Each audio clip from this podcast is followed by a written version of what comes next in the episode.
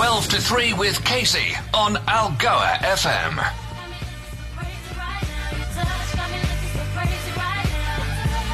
Husband and wife com- combination. Beyonce teaming up with Jay Z on this one. It's called Crazy in Love. 26 minutes to 1 on Algoa FM's lunch show. Time for us to get into Algoa Cares. Joining us now is uh, Glennis Whitehead representing ACT Toastmasters Club in Gqeberha. Glennis, welcome to Algoa Cares. Thank you very much. For our listeners unfamiliar with Toastmasters internationally, more specifically, give us a bit of a background about the organization. Well, Toastmasters International, it's a non-profit educational organization that teaches public speaking and leadership skills through a worldwide network of clubs. Uh, not through running courses as such, but by becoming a member of a club and learning by doing and getting evaluation. Very interesting. It was started in, in the USA, in California, in 1924. Been going strong ever since. And today there are about 280,000 members in about 14 and a half thousand clubs all over the world in 144 countries. Wow, 1924. Tell us about ACT Toastmasters Club in Gqeberha. When when was your NPO established and how's it going? How many members do you have representing? We have about 35 members at the moment, and our club was started in 1985 on the 1st of March, so this is our birthday month. And we meet twice a month for two hours in the evening. One meeting is online, and one meeting is in person.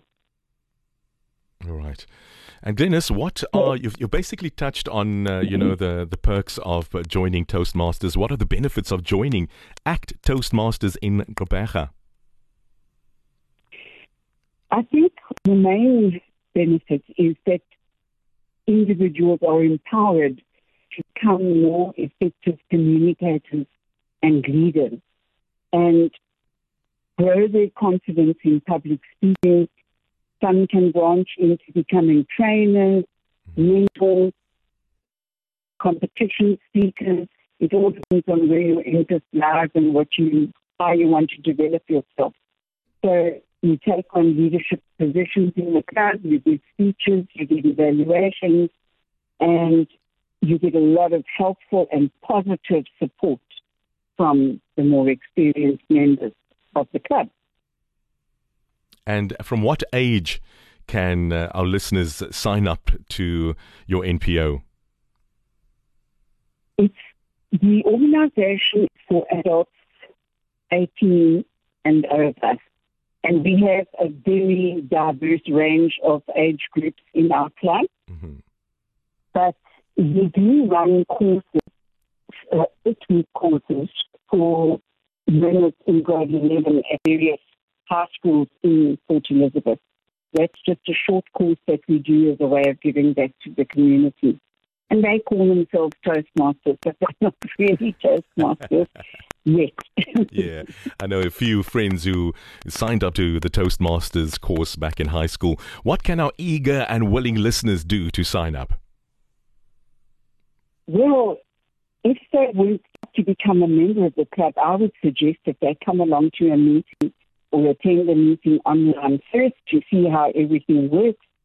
People can visit the club as often as they like, and there's absolutely no charge for being a guest. Yeah. And then if they would like to join our vice president membership, Ndileka and Glebe would help them fill in an application form which gets sent off to uh, Toastmasters headquarters in Colorado and then they join and become members and start working through our program, which is called Pathways. Mm-hmm.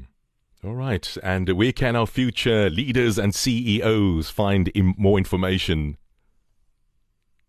They can have a look at our site on Facebook at Toastmasters, A C T T O A S T N A S-T-R-C-E-R-S. Or they could simply go and Google Toastmasters International, and there they would be guided to finding a club near them. Our club site is at Toastmasters one word at gmail.com. Wonderful.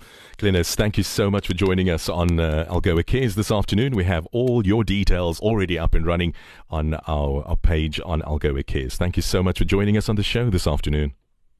Thank you very much for giving me this opportunity. Thank you very much. It's our pleasure. Your digital library experience. Podcasts from algoafm.co.za.